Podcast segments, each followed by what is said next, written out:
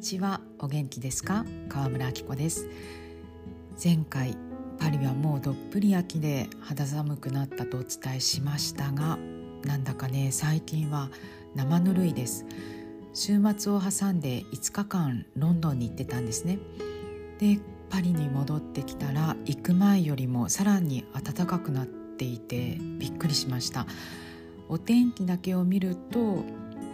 季節は行きつ戻りつな感じですが日の出がねすっかり遅くなって冬は刻々と近づいているのだなと実感しています。今朝は8時29分日の出。うちは目と鼻の先にある教会の鐘が朝8時から鳴り始めるんですね。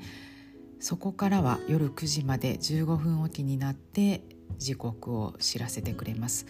だから8時っていうのがね一日の初めの合図のようで日の出が8時を過ぎてからになるとああもうどんどん冬になるなって思いますね。あとあの朝ごはんの写真を撮るには待たないといけなくなって、まあ、何せ暗いんでそれも冬に向かっていることを感じるバロメーターの一つですね。カメラの向こうの光の色も変わってきますしね。ただ写真を撮る場合においては厚い雲に覆われた冬のグレーの空の光の色私は夏よりも好きです。朝ごはんにも焼きりんごが頻繁に登場するようになりました。朝ってなんだかんだやることがあるからオーブンに入れておけば出来上がる焼きりんごはもうほんと朝ごはんにもってこいだと思っています。あとねあのー、炭水化物を取りたくなくてかつあったかいものを食べたい朝に何にもスープの作り置きがないと私は焼きりんごにすることが多いですね今の季節は。冬になるとオーブンで焼くのにかなった素材が増えてオーブンを活用しての朝ごはんのバリエーションがねまた広がりますが今の季節はりんごの当番回数多いです。いつもねだいたい2個食べます。そうするとねパンがなくても、うん、満足する。で前々回アイスの話の回でノルマンディー地方に旅特集の取材で滞在して2日で6個タルトタタンを食べたって話をしてからねずっとタルトタタンが頭の片隅でちらついてですね。でもなかなか焼く時間が作れなくて今のところ焼きりんごでその欲求を満たしています。でねあの時にもその前々回にも話しましたがタルトタタンに添えられてくるのは基本フランスは生クリームなんですね。日本にいた頃ってあの学生の頃とかアップルパイを頼むとオプションはバニラのアイスがついてくることが多かったと思うんだけどパリのカフェだともしかしたらバニラアイスのオプションがあるとかあるのかな。いやクレームフレッシュをつけるかどうかのオプションはあってもアイスはない気がする。ちょっと達定かじゃないですがいずれにしても私は断然クリーム派です。だからタルトタタンの代わりにと思っての焼きりんごの場合はですねもうクレームフレッシュが必須になりますね個人的にね。クレームフレッシュって私結構よく言ってると思うんですけれどクレームフレッシュというのは何かというと直訳で生クリームのことです。ただねフランスは生クリームと名の付くものに日本で売っている生クリームと同じ液体のものと脂肪分が多くて濃厚なクリーム状のものがあります。でそのクリーム状のものでも低温殺菌したものと生のままのもの。生のままっていうか気のままのもの。言い換えると、えー、無殺菌のものですね。の2種類があります。生クリームって、えー、生乳を日本語だと乳脂肪遠心分離器。で辞書では出てきましたがミルククリームセパレーターマシーンってねググったら出てきたんだけどあのフランス語だとエクレムーズって言うんですね。でそのえーと、ミルクとクリームを分ける機械に入れてでクリームを取ってから低温殺菌するものがクレームフレッシュエペスクレームフレッシュエペスカタカナで書くと。でそのままにしたものが、えー、クレームクレームフレッシュクリュと言います。エペスというのは濃厚なという意味で、えー、クリュは生です。でねえー、っと普通の液状の生クリームは、えー、クレームフレッシュリキッドで、えー、そうリキッドね液状ってことなんですけれどこれも低温殺菌したものと生がありますね。そうね生っていうか、うん、気のままっていう方がいいのかな。ホイップしたい場合はこのリキッドの液状のものを選びますクリーム状のねクレームフレッシュは乳脂肪分が多すぎてほぼね泡立たないですね。でタルトタタンに添えられるのはこのクリーム状の方のクレームフレッシュになります。泡立てたものが添えられてくることは、うん、ないですね。まあ普通にね考えても手間だしね泡立てるの。でこの、えー、クリーム状のクレームフレッシュ。私はね初め全然知らなかったんです。その低温殺菌版と、えー、木のままのバージョンがあるっていうのをで今はね今はねって言ってももう15年ぐらいかは経つけれどあのスーパーで食材を買わなくなりましたがパリで一人暮らしを始めてそれからしばらくはマルシェに行きつつスーパーでも買い物をしていました。というのもフランスに来た当初は私地方に住んでいてホームステイをしていたんです。でそのホームステイ先で食べたものはあの私にとっていわば最初に親しんだフランスの食材でありご飯だったので一人暮らしを始めて買いに行った調味料とかオイルなんかは全部ホームステイをしていたお宅で使っていたもの目にしていたものでした。そうあのねこう見えてもねこう見えてもねっていや会ったことないからわからないかも。てかね会ってても意外にわからないかもだけれど私ね初めてのものをいいじゃんこれってまあ、違ったら違ったでいいよみたいに思い切って買ったりとかねなかなかできないんですよね。すんごい慎重です。何か一つ買うのにあのその売り場にあるものを全部見比べてこれでいいかなってもうオイルでもマスタードでもまあ全メーカーというかそこにあるものを全部見るよね。あのちょっと前にアップした YouTube でピスタチオのペーストを初めて使ったんですねその時もそうでしたあるんじゃないかって考えるお店を全部回ってそれぞれのお店で扱っているものを全部見てその上でどこのお店に買いに戻るかって目星をつけて実際に買いに行くっていうね。ま容量悪いし時間もかかるんだけどうんでもレストランもね同じ感じですね。これは未だにです。初めて行くお店はとりあえずまず見に行きます。中にも入らないし見るのはお店の佇まいだけなんだけれどでもそれでも感じるものってあるじゃないですか。フィーリングっていうのかな？それが合うかどうか。いいか悪いかじゃなくてなんかストンってくるかどうか。であの大丈夫そうだって不安が取り除かれてからそれを感じてから予約したり行こうって決めたりしますね。それはねもうね旅行先でもそうです。もう旅行先の方がもっと何て言うんだろう不安っていうか様子がねわからないからよりそうなっちゃうんだけどそんなんだからね1泊目は食いっぱぐれちゃうことが少なくないです。あのー、う、一歩踏み出すのに時間かかるんですよね。パン屋さんとかでさえも最初ちょっと見てあのお店の前通って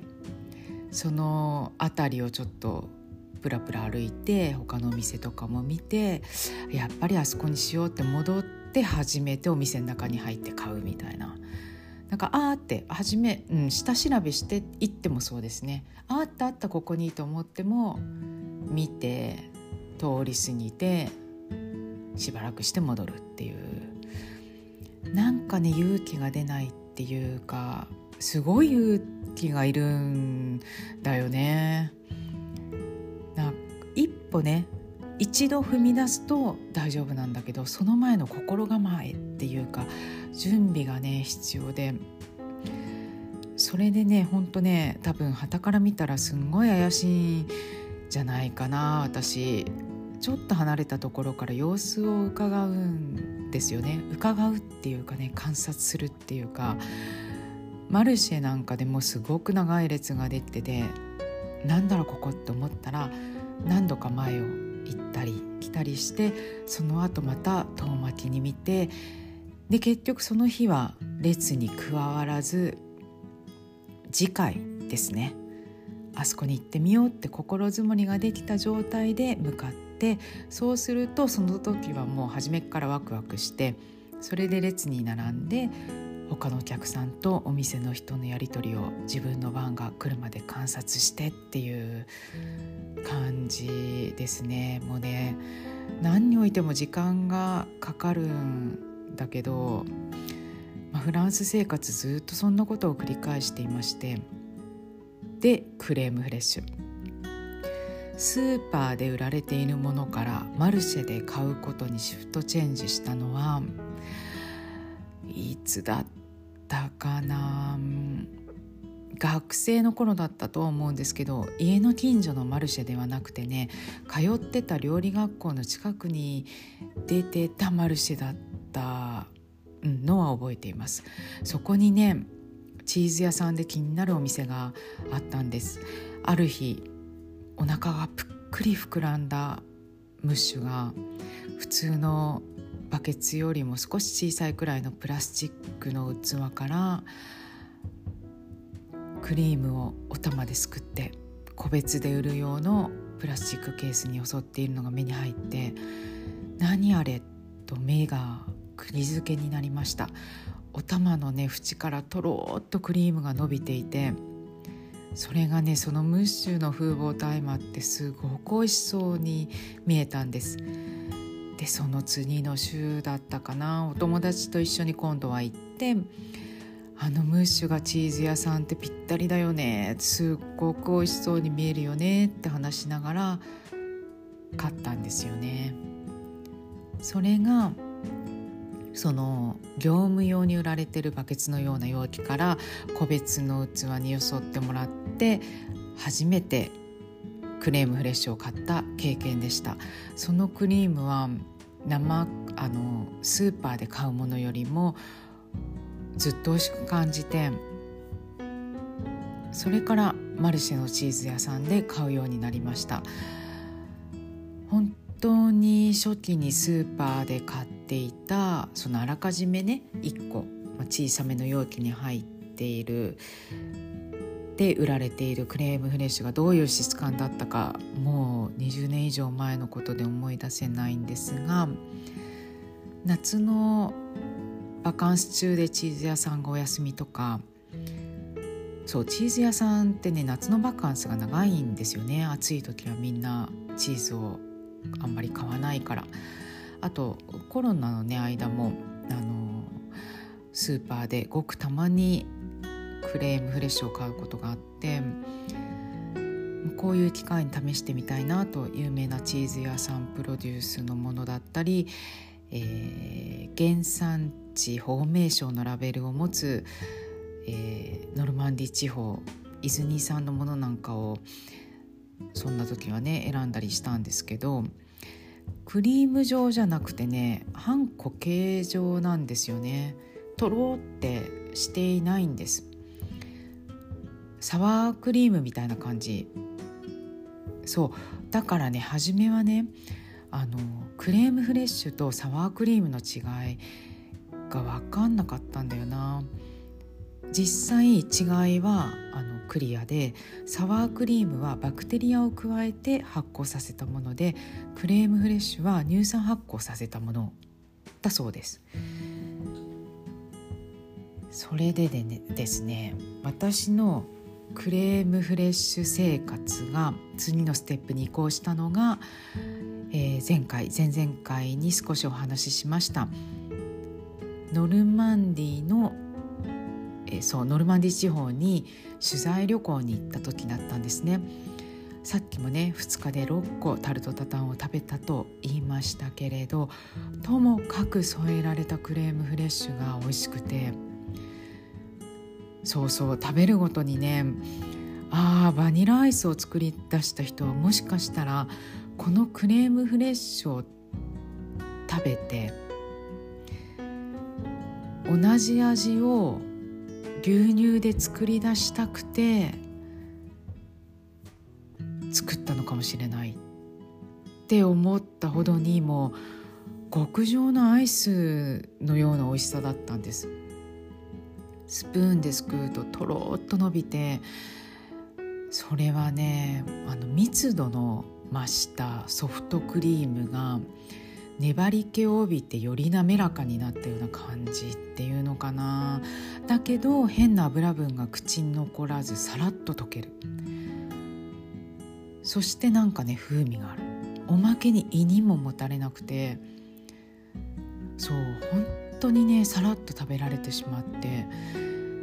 ノルマンディ地方という酪農王国の乳製品の美味しさに目覚めた滞在でした。その同じ取材旅行中に一泊したオーベルジュであの週に何度かね生産者さんがあの軽トラみたいなので乳製品を売りに来るって言われてそうして売りに来るものはただ紙で包んであるだけだったりクレームレッシュもあのそのバケツ型のね容器からよそわれてどこにもねラベルも何もないんです。あのパッケージ化されていない。そうして私は初めて生産者さんから直接買う乳製品を知りました。その滞在はそうちょうど春になったところで生え始めの柔らかい牧草を食べた牛のミルクで作られたクリームだったのかな。あの時はね本当にノルマンディの生クリームの美味しさに圧倒されたんですよね、うん、だからより春の草だったとしたらより何て言うんだろうさらっとしてたのかな。それからね意識してみると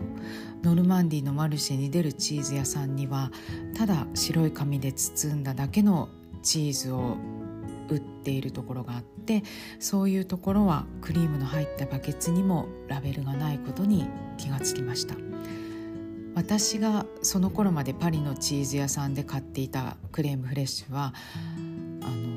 ノルマンディ産のものでも乳製品業者の製造した、えー、クレームフレッシュエペス低温殺菌した低温殺菌したものだったんですね。クレームフレッシュというのは生クリームの意味だけれども厳密には生ではないただ、えー、低温殺菌をしたことで日持ちはだいぶ長くなります。でパリで自宅から一番近いところに立つマルシェには市場で仕入れてきたものを売るチーズ屋さんしか出ていなくてメトロで週末に買いに行く別のマルシェに乳製品の、えー、生産者さんのスタンドが出ていてそこに、えー、生の無殺菌のクレームフレッシュも売っていることを売られていることを発見しましたそれまでねそこで買ったことがなかったのはそのお店のね販売ケースの中で主役の位置を占めているのは羊とヤギのミルクで作るフレッシュチーズとかヨーグルトだったんですね。であとは、まあ、あとは頭がついたままの鳥は鳥が何羽かそうそれでね私にはなんか少しハードルが高くてそれが。買ってみようとしたことがなかったんですよね。それに普段自分が好んで買っていたコンテだとかいわゆるチーズ屋さんに並んでいるチーズは全く売っていなかったし牛乳瓶があるのは分かってたんですが上の方にねちょっと黄色い脂肪分みたいのが溜まってっているのが見えたりしてそれがね私の足を遠のかせている理由の一つでもありました。実は私牧場で飲む牛乳にね苦手意識があってですね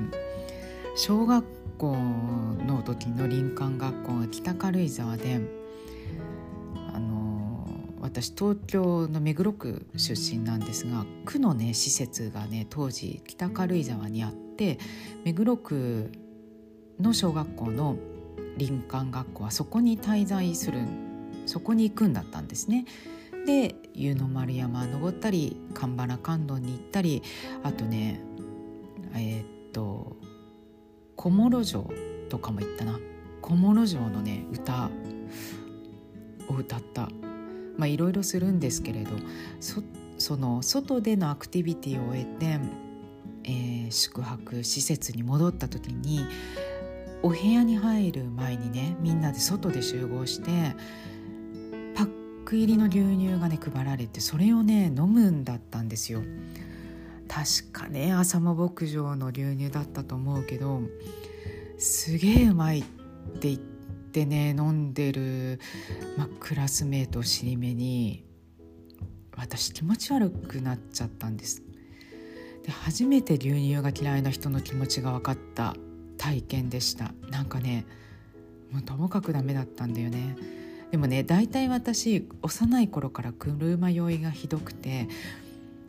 まあだからもしかしたら大型バスに乗って出かけて山道を帰ってきて宿舎に着いてそのタイミングでの牛乳っていうのがもうアウトだっただけなのかもしれないんだけれどその体験がずっと尾を引いてですねその農場さん牧場さん搾りたて牛乳に対しての苦手意識が拭えないまま大人になりました。そうあとね牛乳ってストローで飲むと味違うと思うんだよね。あれはね今でも苦手です。そうだからねマルシェで黄みがかった脂肪分が上に溜まっている農場産の牛乳は見ただけで林間学校で飲んだ牛乳の匂いを思い出してああ苦手なやつだと思っていました。そうこんなね今でこそ生産者さんの作る生クリームがとか思いっきりテーマにして話してますけれどももともとねちょっとへっぽこなんですよね私。生成されたものを摂取するのが中心の生活から木のままの生産物が当たり前の食生活に変わっていくのはパリで暮らす中で徐々に自分の興味の向く方に従って進んだら自然とそうなっていったのですが本当に徐々にだったんでねまあ白米を日常的に食べていて玄米を食べるとお腹が緩くなる人っているじゃないですか全く同じじゃないけどうんでもまあそういう感じのね体の反応って起こりえますよね。そんなあのいくつかのファーストステップ的なストーリーもしご興味ある方は本に書いているのでよかったら読んでみてくださいね。日曜日はプレロッティというタイトルです。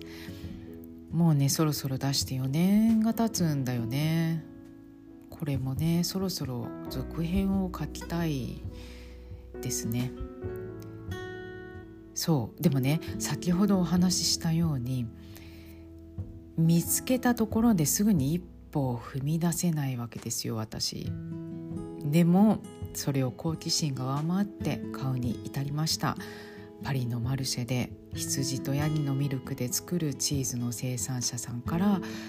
クレームフレッシュを。クレームフレッシュは牛のミルクから作ったものです。そしたらよすごいんだよね粘り気が。あれねわかんないけど例えば納豆を初めて見た人が混ぜてお箸を引き上げたら糸引いて「え何これどこまで糸伸びんの?」ってなるんじゃないかなと思うんだけどそれくらいの驚きと思う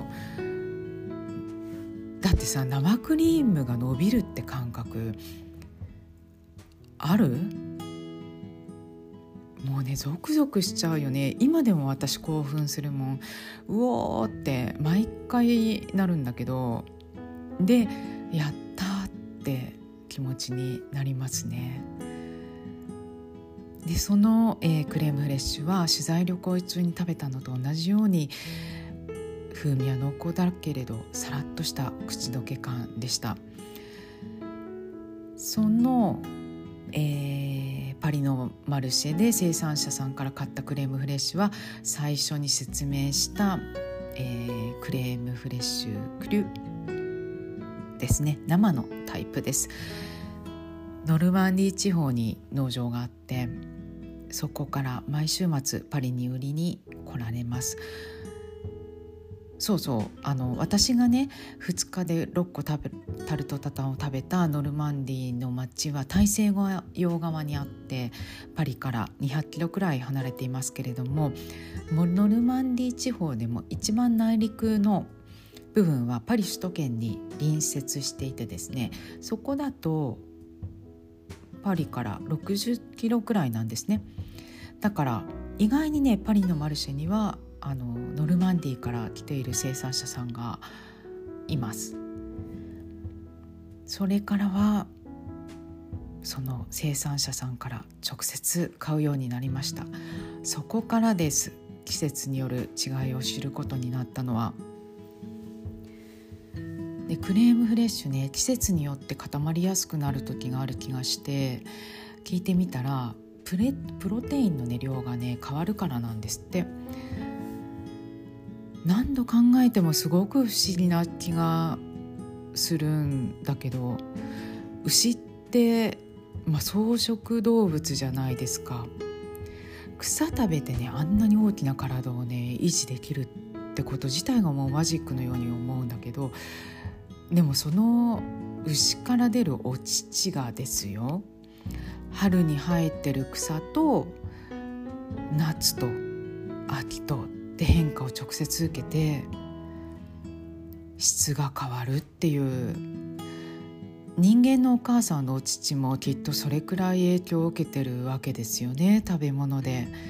もっと言えばお乳でなくても要は体ってそれくらい食べ物によって体内で生成されるものが変わってくるってことですよね。まあ当たり前じゃあ当たり前なんだけどさ、まあ、だからねみんな健康診断を受けたり人間ドック入ってその変化をチェックするわけですけれどなんかさやっぱり数値で見るのと違うなと思うんですよね。うんでね、まあ、クリームにクレクリームだけじゃなくて季節によってチーズの味も変わるしね。味だけじゃなくて色も変わる。それはミルクの質が変わるからで元を正せば春と夏と秋では同じところに生えている草でも違うからっていう。で冬になるとそれが干し草にとって変わられるからまたさらに変わるっていう。本当ねこれも考えてみたら当たり前のことなんだけれどただ放牧される環境にない牛で一年中同じ飼料をもし与えられていたらその変化はないですよね。でね秋になってこの秋です。もう3週間くらい前になるかな。そう10月に入った頃かな、えー、今ね最近ね違う生産者さんのところででもやっぱりノルマンディーから来る生産者さんのところで買ってるんですけどクレームフレッシュのね蓋を開けたらね色がねあーなんかベージュがかってると思ってうんとねベージュって言ってもねそのヘーゼルナッツアイスの色をすごく白に近づけていったくらいのベージュ。もう本当にわずかにですよ。ベージュがかってる感じ。で一さじ舐めたらねすくって。あなんか甘いなと思って。ほんのり。本当にわずかにほんのり甘い、でも風味がね変わっていました。なんかね愛おしさを感じるというか気持ちがいっぱいになりますよね。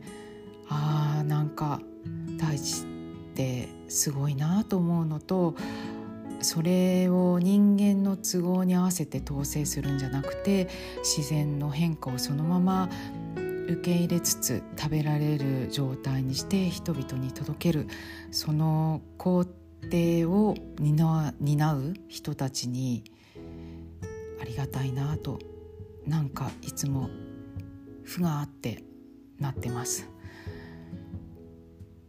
あそうだ。肝心なことを言い忘れていました。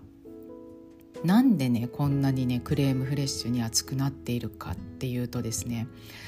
あのねここまでずっと言ってきたその生のままとかねその言ってきた生乳は生のミルクです。生のミルクというのは搾取したままの加熱処理などを行っていないミルクという意味です。日本でね牛乳パックの原材料表示を見ると生乳と表示されていますけれど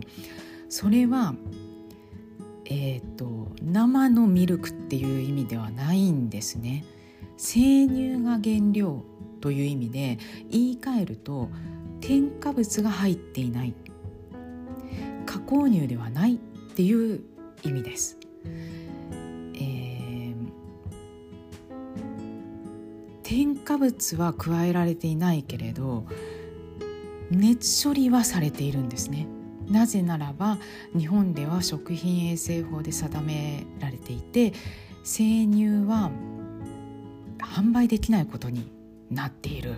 そうなんです。それは生乳には細菌がナチュラルに含まれているからあのそれをねまあうんそう危険のないようにというかあの均一にするために熱処理を加えるっていうことなんですが、まあ、実際比べるとね生乳と低温殺菌乳、えー、餅は全然違いますね。生乳だとね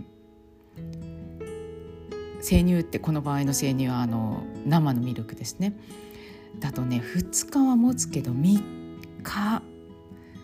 3日目くらいにはちょっと塊ができてってそのまま置いておくとヨーグルトみたいな状態になります私結構そういう実験みたいなことするの好きだからやってみてるんですけど生クリームでも液状の生クリームだともっとね固形状になるますね。で固形の部分と水分とにね分離する。でも別にね腐っているわけではなくて、まあ、ちょっと酸味を帯びてそのね分離したのを結構私スパイスカレーに入れたりするんですけどあの美味しいですよ。ヨーグルトほど酸味ないし。うんでそれを見てね毎回思うのは要は何も抑制をかけていない自然に含まれる菌の働きってすごいなってそんだけ変化するんですよね。今お腹鳴ったの聞こえる。さっきまでお腹空いてない大丈夫？と思ったのにまたお腹が鳴った。本当お腹鳴るんだよねこのポッドキャストの収録してる時。まで話を元に戻すとですね菌の話似たような話を卵の食べ頃の回でもしましたね。そういえば殺菌するかしないかっていう話。そうフランスって結構その菌ナチュラルに含まれてる菌とかそういうのをそのままに推しておくのを許容するまあ食文化が根付いているというか残っているというか、うん、だからまあ選択肢を得られるわけですけれど生クリームに関して言えば私は無殺菌の方が風味があってでも口どけ感はさらっとしていて後口の脂っこさも少ないとも感じます。でもそれって多分鮮度じゃないかと思うんだよな。きっと。うん。だって結局早く食べなきゃいけないわけじゃないですか。そして作ってる人から直接買うわけだから。うん。でそのある程度工場で殺菌する作業が入ってさらに小売店に行って消費者のところに届くのって日持ちもするけれどそれだけね日に日持ちもがするってことは日にちが経ってるってことだから、うん、その違いじゃないかなと思うけれどまあねあの本当好みの問題だしそのなんだろう菌の作用の仕方によってはちょっとまあ不安を覚えることもあるかもしれないからその日持ちしたものの方があと殺菌されているものの方に安心感を覚える場合だったらそっちの方がいいとは思うんですけれどでもそう日本にはね日本では味わえないものだから興味がねある方にはねもうぜひぜひぜひぜひ味わっていただきたいですよこれは。でねこのね秋のクリームそのねちょっとほんのり甘みをね感じた秋のクリーム焼きりんごに添えるのはもちろんなんだけどかぼちゃ切って種を取ったらそのままオーブンに入れて焼いてそれってそれとね混ぜ合わせて食べるの。もうどこまで手抜きよって感じですけどね。これね一回焼いちゃってあのもし食べきれなかったらまたオーブンで温め直して2回目はシナモンを振ってでクレームフレッシュとあとねメープルシロップねちょっとかけてねデザートバージョンにしたりします。これはねうまい。ほんと美味しい。この間ねあとはね買ったね洋梨がちょっと硬かったんですねそのまま食べたら。で熟したらあのちょっと柔らかくなるかなと思ったんだけどより硬くなっちゃって。で皮も厚めでだから焼くことにしたんです。あの時はね何だったかな。確かね古代麦のパンをスライスしたのに、えー、切った洋梨をなんか8つぐらいに切った洋梨をのせてちょっとだけバターを散らして焼いて焼き上がったらクレームフレッシュを大さじでボトッと落としてかじりついたらね洋梨のジュースとバターとクレームフレッシュがもうジュブジュブジュブってパンに染み込んでまあそれはね美味しかったよね。全粒粉のパンでもね美味しかった。でその時初めはねあの最初にやった時は皮を剥いたんですけれど意外になんか皮があるのも美味しいのかなと思ってオーブンで焼いたらね皮をついたままもやってみました。それはねそれでね美味しい。あの意外に、うん、その方がコントラストもあって美味しい気がしました。でパンもあのブリオッシュとか食パンとか柔らかいパンよりも私はハードなパンの方がこういうの好きですね。粉と塩とお水だけで作ったシンプルなパンの方がダイレクトな美味しさを味わえる。と思う焼きりんごもねこれたまにしますその時はりんごは丸のままで種だけくり抜いてそこにバターを詰めてうん、まあ、気分によってお砂糖ちょびっとと、まあ、シナモンのこともあるし、まあ、振ってオーブンで焼く。でねそうするとそのまありんご、まあ、丸ごとのねりんごを種のところをくり抜くと、まあ、そのまま穴で貫通してるじゃないですか。だからね焼き汁がねその焼いてる間に、まあ、パンに染み込んでいくわけですよね。それがねこんがり焼けてりんごのジュースとバターの溶けたやつがね合わさって。まあ大体朝ごはんに食べるけどそれはねおやつにもねまた食べたくなるんだよね。これもね美味しい。コーヒーよりもねお紅茶がいいねその時はね。まあでまああの生クリームをえー、っと落とす場合はバター少なめにします。ちょっとなんて言うんだろう。あのパンがカリッと焼ける程度にはのバター。であとはクリーム。とそのさフルーツのジュースとさ合わさるっていうのがね美味しいんだよね。もうそれはうんあれだけでねお店ってできちゃうんじゃないかって思うくらい美味しいです。食べてほしい本当。長くなりましたね今回。またいろいろ飛んだしね話が、まあ、いつものことですが。クレームフレッシュをスプーンですくい上げたのね動画に撮ってみたんでインスタにあげますね。色もわかるといいな。ちょっとね見にくいかもですけれど。でもよかったら見てみて。ください、えー、次回はね先週末に出かけたロンドンのお話です。ロンドン熱が冷めないうちにしたいので割とすぐにアップすると思います。それでは今日はこの辺で。ごきげんよう。アビアント。